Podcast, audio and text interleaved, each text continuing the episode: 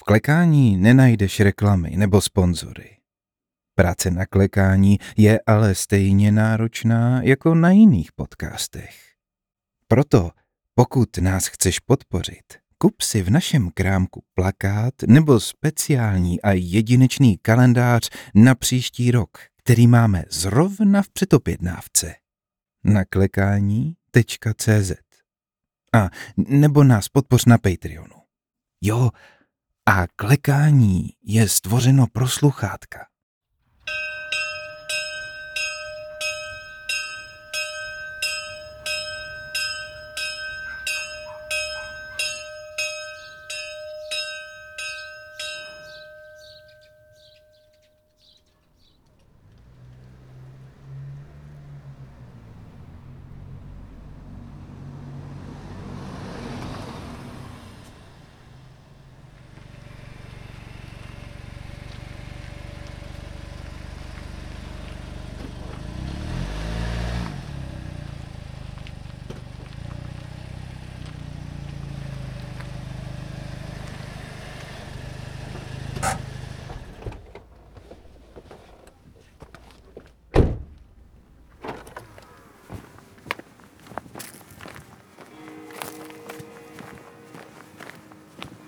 Koupě toho bytu byla nejhorší rozhodnutí, jaké Pavel za svůj krátký život udělal.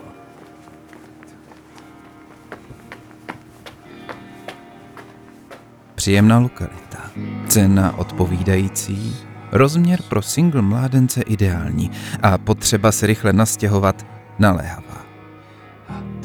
Všechno do sebe pěkně zapadalo, jako dílky lega. Jenže i tu sebelepší stavebnici vám může někdo nečekaně rozkopat. Aby to zase nebyla díra, kterou akorát dobře nafotili. Mumlal si Pavel cestou na prohlídku. Když se mu podařilo bez problému zaparkovat přímo před domem, připsal si v hlavě k inzerátu první pomyslné plus. Sotva zmáčkl tlačítko pro přivolání výtahu, objevila se vedle něj mladá, usměvavá dívka v květovaných šatech, které toho ukazovali víc, než kolik dokázali zakrýt. Vás ještě neznám. Oslovila ho směle. Laškovný úsměv podtrhla letmým pohybem prstů, kterým se zastrčila pramen dlouhých kaštanových vlasů za ucho. Víte, já tu ještě nebydlím. Jdu se podívat na byt. Vykoktal ze sebe Pavel. A to musí být ten v šestce, že jo? Je to tak.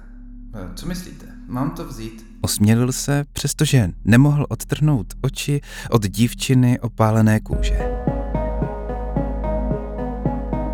Pokud vám nevadí neodbitní sousedé, který vám nedají pokoj ani Ušklíbla se. Co prosím? Pavel nikdy nebyl dobrý v improvizaci a pohotové odpovědi či vtipné průpovídky ho napadaly až s tragickým spožděním. Dělám si legraci, u nás se bydlí skvěle. Položila mu důvěrně ruku na rameno. Skoprnil. Vysvobodilo ho až cinknutí výtahu. Tak brzy na viděnou. Usmála se dívka a zamířila k oprýskaným dveřím jednoho z přízemních bytů. Pavel se ještě pokusil nasát vůni jejího parfému, Neucítil však žádné konvalinky ani vanilku, jak očekával. Nic. Přehrál si tedy znovu aspoň ten letmý dotek a pohled na květovaný kus látky, usmál se a připsal si k bytu v šestém patře další plus.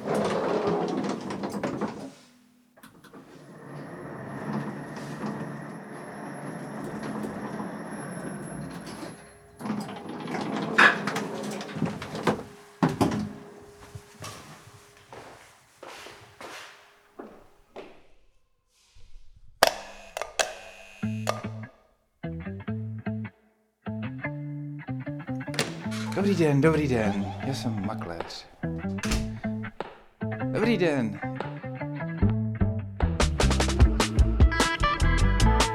Realiťák v nepadnoucím saku, spod kterého mu vykukovala lososová košile a mokasínech, se na něho vrhl hned ve dveřích.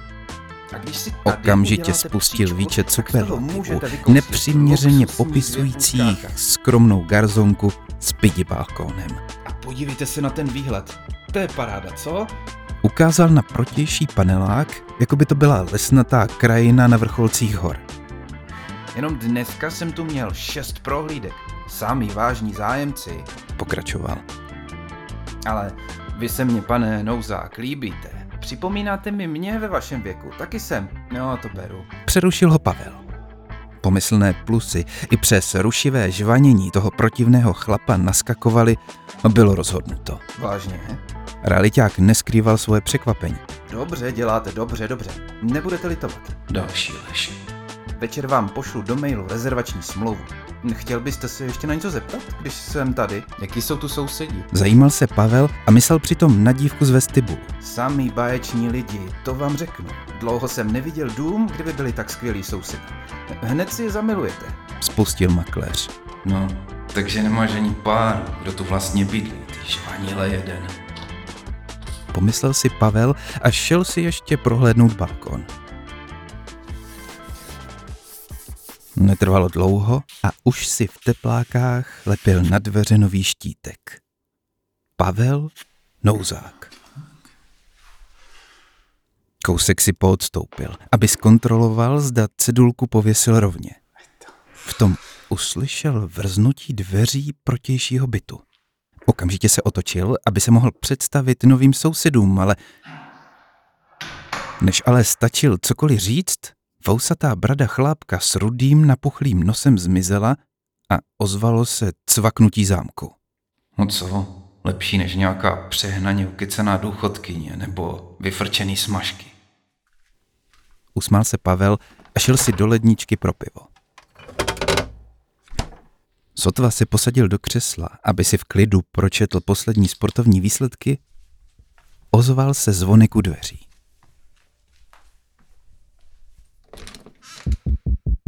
Na chodbě ale nikdo nebyl a ve sluchátku domovního telefonu tiše šuměla jen prázdná ulice. Pavel vyšel na chodbu. Přistoupil k zábradlí a zíral do útrop prázdného schodiště. V tom k němu z vrchních pater dolehl pobavený dívčí smích. Takhle přeci blbnou malé děti. Tohle však nebyl hlas zlobivé holčičky, ale dospělé ženy. Zvědavý Pavel vyběhl po schodech nahoru, kde už dostihl jen klapnutí jedněch z pětice dveří. Chvíli přešlapoval na místě a přemýšlel, na který zvonek by měl vtípek oplatit. Rozum ale zvítězil a tak se vrátil po schodišti o dvě patra níž. Tam ho čekalo nemilé překvapení. Přestože při odchodu nechal být otevřený do kořán, díval se teď na zabouchnuté dveře se svou dokonale vycentrovanou jmenovkou.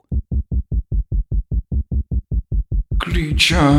Praštil se dlaní do čela a okamžitě zabořil ruce do kapes. Ty vole mobil. Nezbývalo, než se tedy pustit do seznamování s novými sousedy a poprosit, aby mu někdo zavolal zámečníka. Přistoupil k bytu zarudlého frňáka a zazvonil. Ale ani po druhém, ani po třetím pokusu se nikdo neozval. Dobrý den. Já vím, že jste doma. Halo? Jmenuji se Nouzák, bydlím naproti. Zabouchl jsem si klíče. Můžete mi prosím pomoct? Bušil na dveře. Nic. Se stejným výsledkem Pavel obešel i několik bytů v dalších patrech.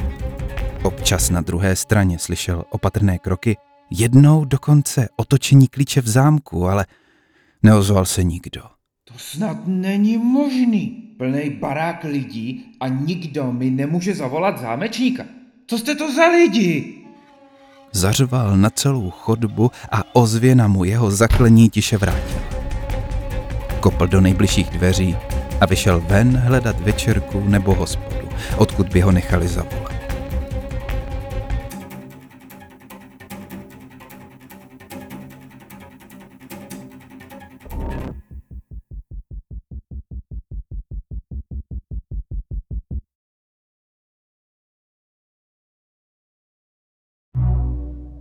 Přivolaný zámečník ho pomocí pár rychlých pohybů bez problému dostal dovnitř.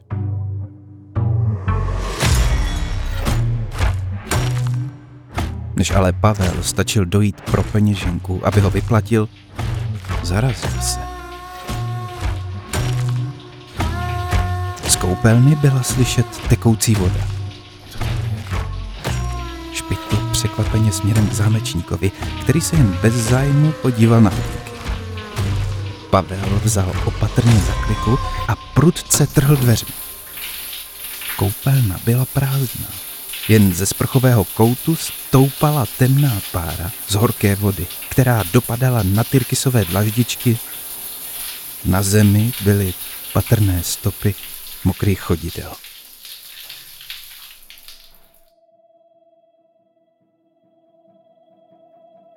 Následující dny se Pavel s každým příchodem z práce soustředil, zda se mu podaří potkat někoho ze sousedů. Byl zvyklý, že se takhle ve velikém domě lidé pravidelně míjí u schránek nebo ve výtahu, ale tady, jako by se mu všichni vyhýbali. Po setmění se za okny okolních bytů svítil, ale pohledu do soukromí sousedů bránili důsledně zatažené žaluzie a tmavé závěsy. Na balkonech se střídavě objevovalo a mizelo vyprané prádlo na šňurách, ale nikdo ho tam nikdy nevěšel.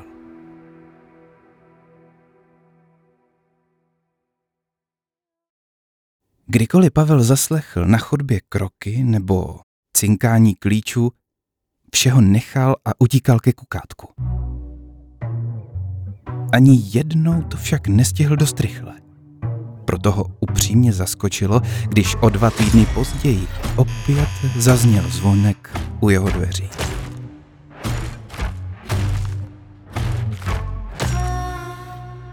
Zdravím, sousedé. Pustíte mě na chvíli dovnitř? Prosím, prosím, smutně koukám. Zamrkala laškovně známá dívka. Jediná sousedka, se kterou měl dosud tu čest.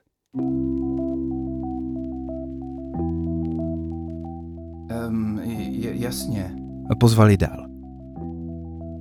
Vešla dovnitř a rozhledla se kolem. Když uviděl její dokonalou štíhlou postavu ve skromném kusu látky uprostřed svého obýváku, uvědomil si, že jeho mládenecký byt rozhodně není připravený na dámskou návštěvu. Začal pobíhat kolem jako herec z černobílé grotesky a pohotově odklízet špinavé ponožky, trička, obaly od čipsů a plechovky od piva. Krabici od pici se mu podařilo jedním šikovným kopnutím šoupnout pod gauč. Jak se vám u nás bydlí? Zeptala se dívka poté, co se usadila na částečně uklizenou pohovku. Skvělý. S bytem jsem moc spokojený. Znalecky poklepal na zeď. Jen sousedi se mi asi trochu vyhejbaj. Teda až na vás. Nervózně si přisedl na druhý konec pohovky. Lidi tu mají rádi svoje soukromí. Pavel jí popsal frustrující zkušenost se zámečníkem. Byl rád, že si může někomu postěžovat. Paní Konvalinková říkala, že jste jí kopal do dveří. To se nedivte, že vás pak nikdo nechce pustit dovnitř. Co je to za blbost? Já jsem přece nikomu do dveří nekopal. Prej jste řval, ať jdou všichni do hajzlu a kopal jste jí do dveří. Strašně se bála, chtěla na vás zavolat policajty. Jo, tohle. Tak to ale přece nebylo. Pavel kroutě hlavou. To je absurdní policajty na mě? Nic si z toho nedělejte. Stará Konvalinková je trochu paranoidní. Přisedla si k němu o kousek blíž a položila mu přátelsky ruku na koleno. Tuhle mi vyprávěla, že tu straší a doma jí navštěvují přízraky. Věřil byste tomu? Kdo by to řekl, že jí na starý kolena takhle přeskočí? A to za mlada to bývala učitelka dějepisu a češtiny. Pavel dívčina slova poslouchal jen napůl. V blízkosti atraktivní ženy, která právě přes tepláky třímala jeho koleno, se cítil nesvůj. Kdyby se v podobné situaci ocitl v baru uprostřed propité noci, určitě by si věděl rady, ale takhle v soukromí se cítil zahnaný do kouta. Odtáhl se. Nabídl bych vám něco k pití, ale mám jenom pivo. Vstal a šel rovnou k ledničce. Dívka si ho změřila káravým pohledem. To je dobrý. A už stejně musím. Pronesla uraženě. Než stihl cokoliv namítnout, už byla pryč. Co? Teatrálně rozrazila dveře a nechala je do kořán. Asi aby Pavel viděl, jak odchází do protějšího bytu vousáče s napuchlým nosem, kterého tam zahlédl před několika dny. Večer si před spaním dal čtyři chmelové kousky, což ho dohnalo kolem třetí hodiny ráno, kdy se ozval plný močový měchýř. Cestou na záchod uslyšel z chodby podivné vzdychání a vzliky. Opatrně, téměř neslyšně přistoupil ke kukátku. Hned ale uskočil. V kruhovém skle se mu zjevila známá tvář mladé sousedky. Dívala se přímo na něj. To je blbost. Nemohla mě vidět. Z druhé strany to přece nefunguje. Problesklo mu hlavou. Jste tam. Můžu dál.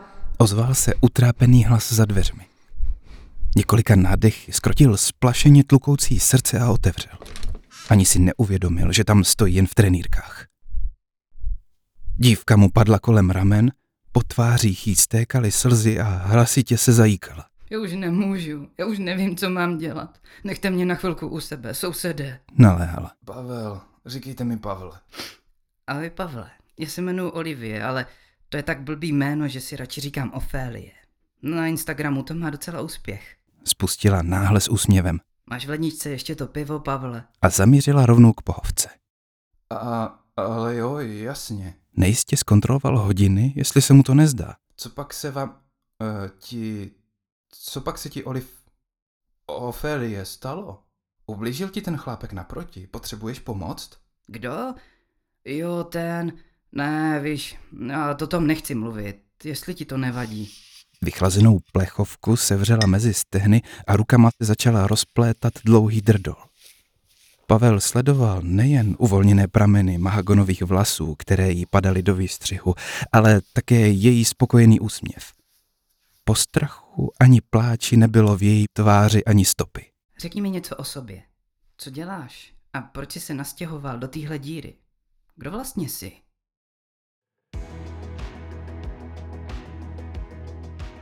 A tak si dlouze povídali. Pavel na sebe prozradil úplně všechno a nedozvěděl se vlastně vůbec nic. Až mu pomalu jeho návštěva usnula s hlavou na rameni. Jemně si přičichl k těm krásným hustým vlasům, ale i tentokrát byl svými čichovými receptory zklamaný. Očekávaná vůně se nedostavila. Položil Olivii Ofélii, nebo jak se ve skutečnosti jmenovala, na pohovku a sám si lehl na zem.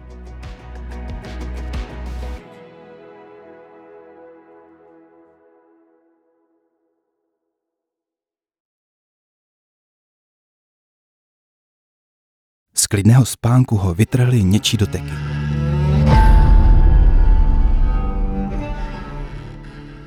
Chvíli mu trvalo, než se probral a uvědomil si, že v pokoji není sám. Otevřel oči a ve tmě uviděl její tvář. Obkročmo si na něj sedla a prsty mu přejela po tváři. Co to? Snažil se ji něžně odstrčit. Snad kdyby ji znal o trochu díl, nebo, nebo ji domů pozval sám, zachoval by se jinak. Přitáhl ji k sobě a podvolil si jejím pohybům. Takhle si ale připadal jako nesvéprávný účastník nějaké laciné reality show. Dívka se k němu přimkla ještě víc. Přestaň. Zvýšil hlas a chytili v podpaží, aby ji odsunul stranu. V tu chvíli, jako by ho zavalil obří balvan. Do země ho zatlačila tíha, se kterou nedokázal hnout. Pavel se přes tlak na hrudníku nemohl nadechnout. Zasýpal. Ofélie přísně přivřela oči a natáhla k němu holé paže. Stiskla chladné dlaně kolem jeho hrdla. Snažil se zakřičet. Z úst mu ale vyšel jenom teplý vzduch. Začínal se dusit. Nedokázal se hnout a její utlé prsty se dál stahovaly jako smyčka. Zíral na ní a němě prosil, aby se mohl aspoň krátce nadechnout. Mě přece nemůžeš takhle prostě odmítnout. Co jsi smyslel? Že mi jen tak zabouchneš dveře před nosem a odejdeš si za nějakou flundrou? Tak to se s Milánku přepočítal. Škrtící stisk ještě zesílil. Pavel zrudl. Jeho mozek v posledním tažení spustil alarm. Šlo o vteřiny. Teď nebo nikdy. Zabral v sobě veškerou chlapskou sílu, převalil se na bok a setřásl ze sebe to odporné břemeno. Ofélie přepadla na zem. Zmetku, toho budeš litovat. Zaplatíš stejně jako ti ostatní šmejdi v tomhle zpropadeným domě. Zavřískla a vyběhla ven. Pavel lapal po dechu. Snažil se zostřit rozmlžený zrak a pochopit, co se to právě stalo. Zíral do tmy a v uších slyšel jen šum.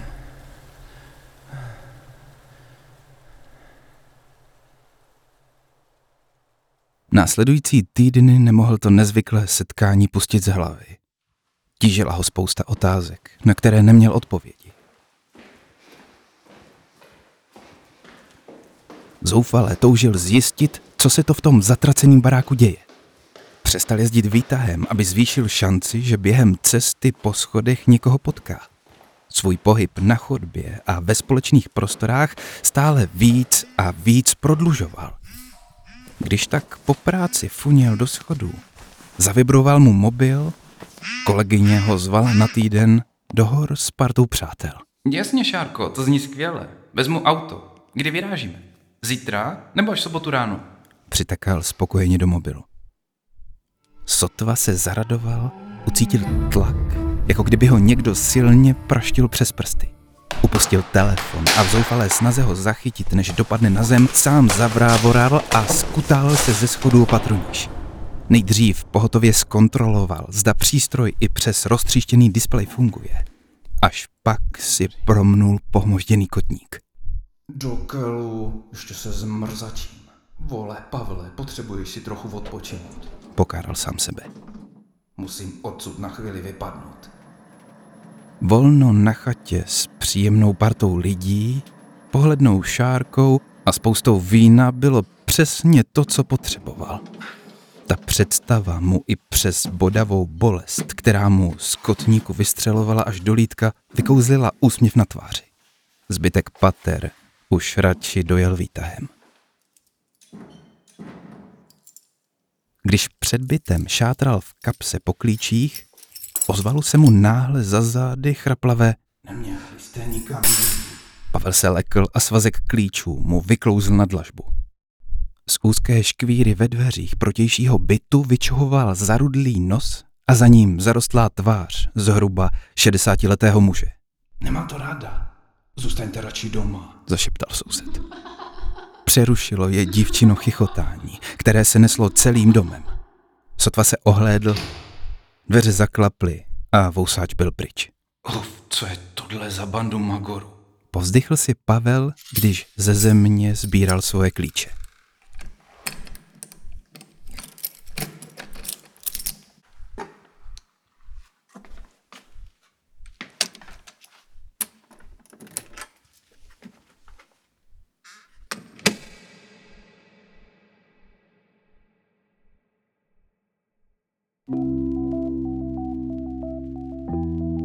Doma se po dlouhé opojné sprše svalil do křesla, kde si u sledování fotbalu masíroval pohmožděný kotník a chladil ho zevnitř studeným pivem.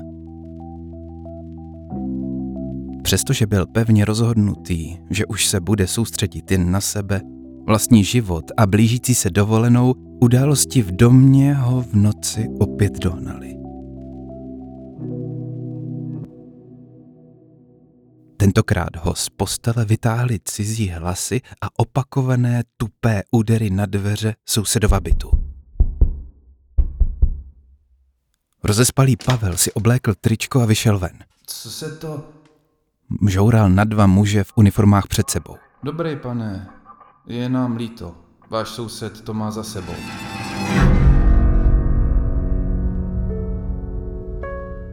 Oznámil mu jen tak mimochodem jeden z policistů. Dostali jsme zprávu, že už několik dní nevyšel z bytu a nevybíral poštu. Volala nějaká slečna, že o ní má strach, o, tak jsme museli vypáčit byt. Pokračoval, když viděl Pavlův nechápavý výraz. Vypadá to na selhání jater. To je strašný. Doplnil ho kolega s černými deskami plnými lejster v ruce. To bylo jediný, na co se Pavel v tu chvíli zmohl.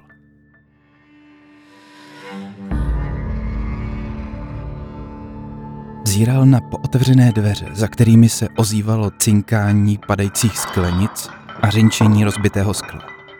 První policista se k němu naklonil a spiklanecky zašeptal. Ten chlápek chlastal nejvyšší ligu. Měl byste to tam vidět. Sklenice vyskládaný až ke stropu. Nedá se tam pořádně ani projít. Ten by se snad množstvím vypitého rumu mohl zapsat do Guinnessovky. Uchechtl se.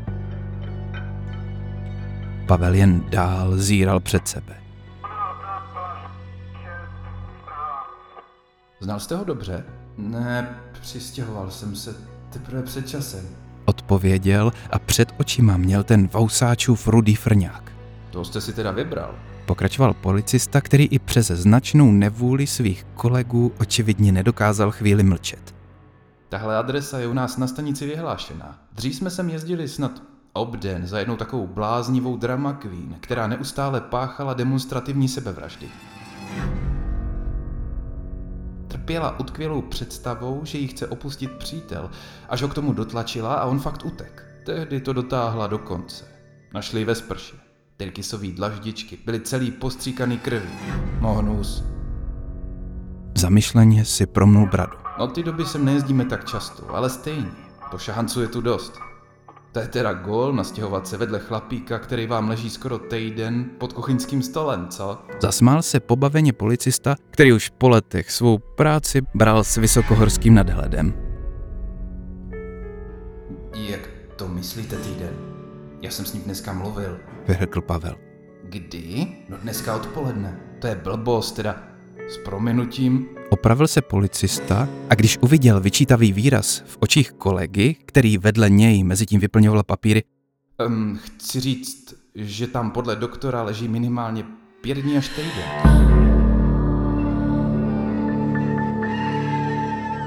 A upřímně, o tom není pochyb. Hned na první pohled to bylo celkem jasný. po Pavlově naléhání, že ještě před několika hodinami se sousedem nebo někým, kdo byl u něj v bytě mluvil, ho vyšetřovatelé vyzvali, aby šel pro jistotu identifikovat zesnulého. Policista vedl vyděšeného Pavla stísněným labirintem prázdných lahví od alkoholu. Stačila drobná nepozornost a skleněná stěna by se zřítila k zemi jako lavina. Ve středu kuchyně se sklánělo několik postav nad napuchlým tělem, rozvaleným na flekatém linoleu. Byl to on.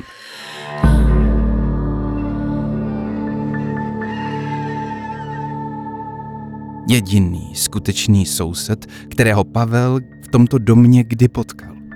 Nevypadal tak jako odpoledne. Vlastně ani nebyl už podobný ani trochu. Ale bez pochyby to byl on. Vousáč se zarudlým opuchlým nosem. Jen se teď víc podobal opotřebované houbičce na nádobí.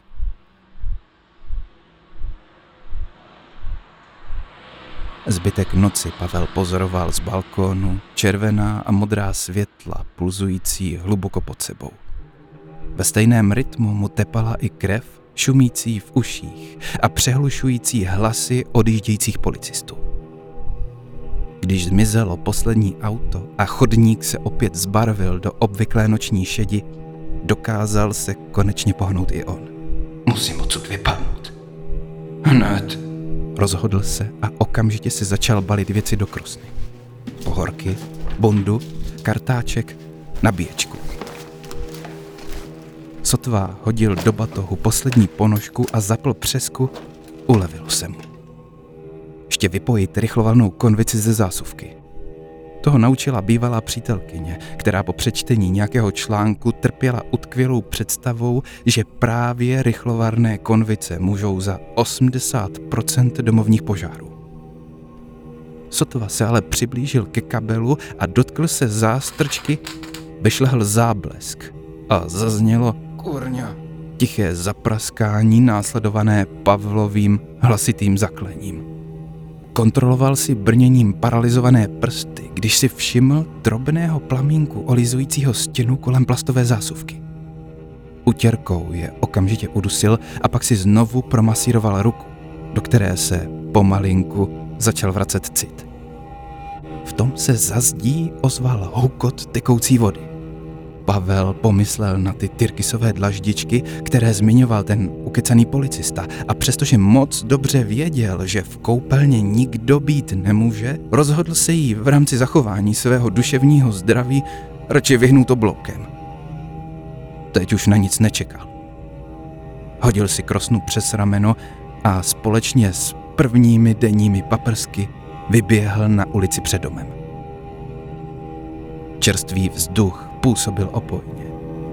Zhluboka se nadechl a zamířil ke svému autu.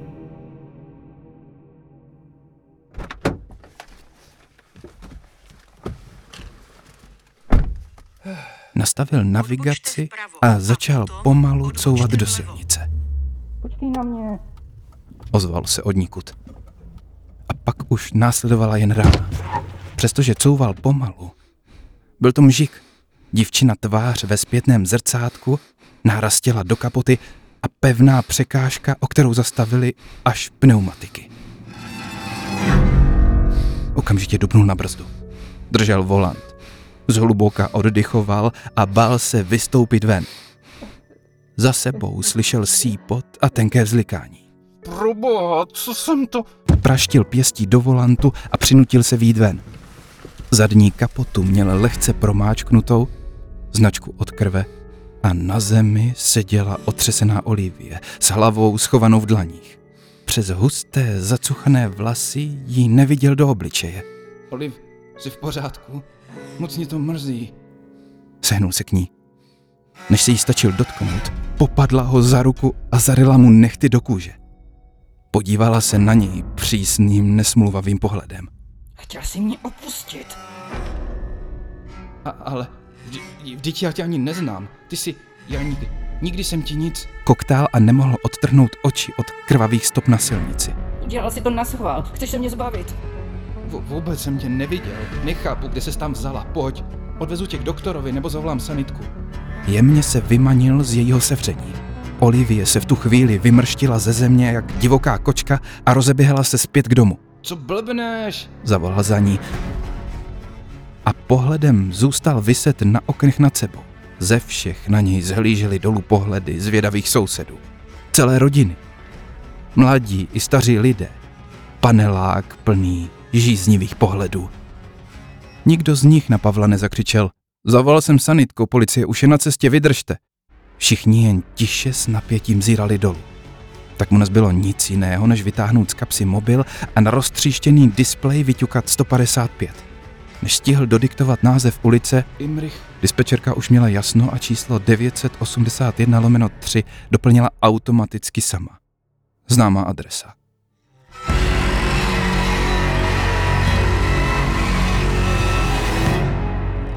Pavel pak opatrně obešel krvavé stopy, aby do nich nešlápl a vydal se za zraněnou dívkou, která očividně potřebovala pomoc.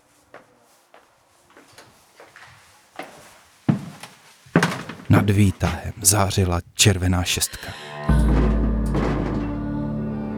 no jistě, jak jinak. Zdychl a vydal se nahoru.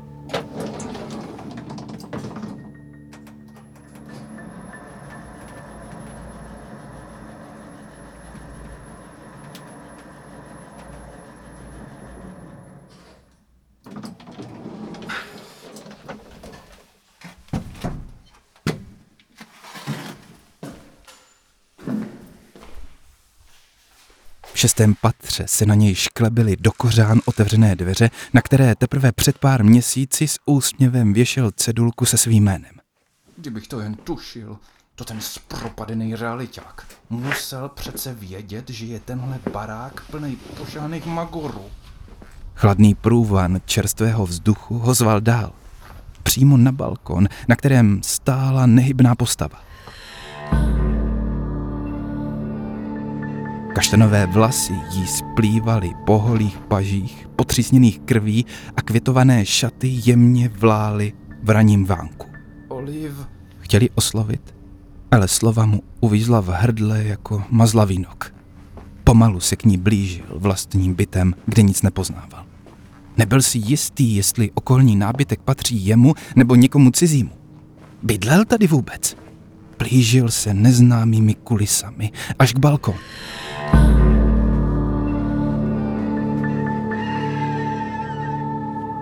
Než ale stihl k dívce dojít, postava před ním přelezla zábradlí a zmizela.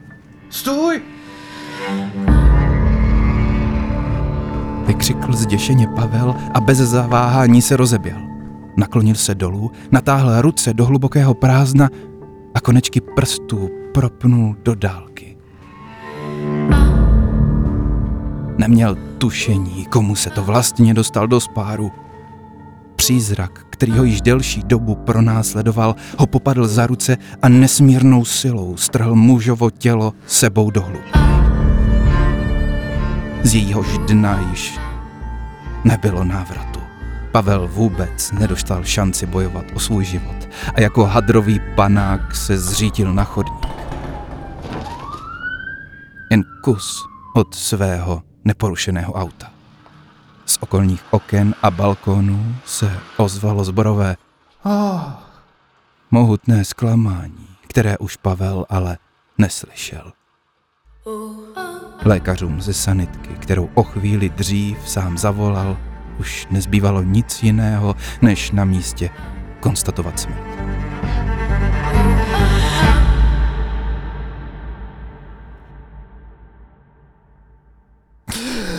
Když procitl ze zmatku tmy, ohlušujícího hučení a nesnesitelné křeče prostupující celým tělem, byl zpět ve svém bytě. Sotva popadl dech. Ozvalo se za ním zaklepání na dveře. Nechápavě se ohlédl. Dobrý den, já jsem váš nový soused. Přišel jsem se představit. Ozval se tlumený hlas na chodbě za dveřmi. Pavel k ním se zadrženým dechem opatrně přistoupil a tak pomalu, jak to jen šlo, otočil klíčem a zamknul.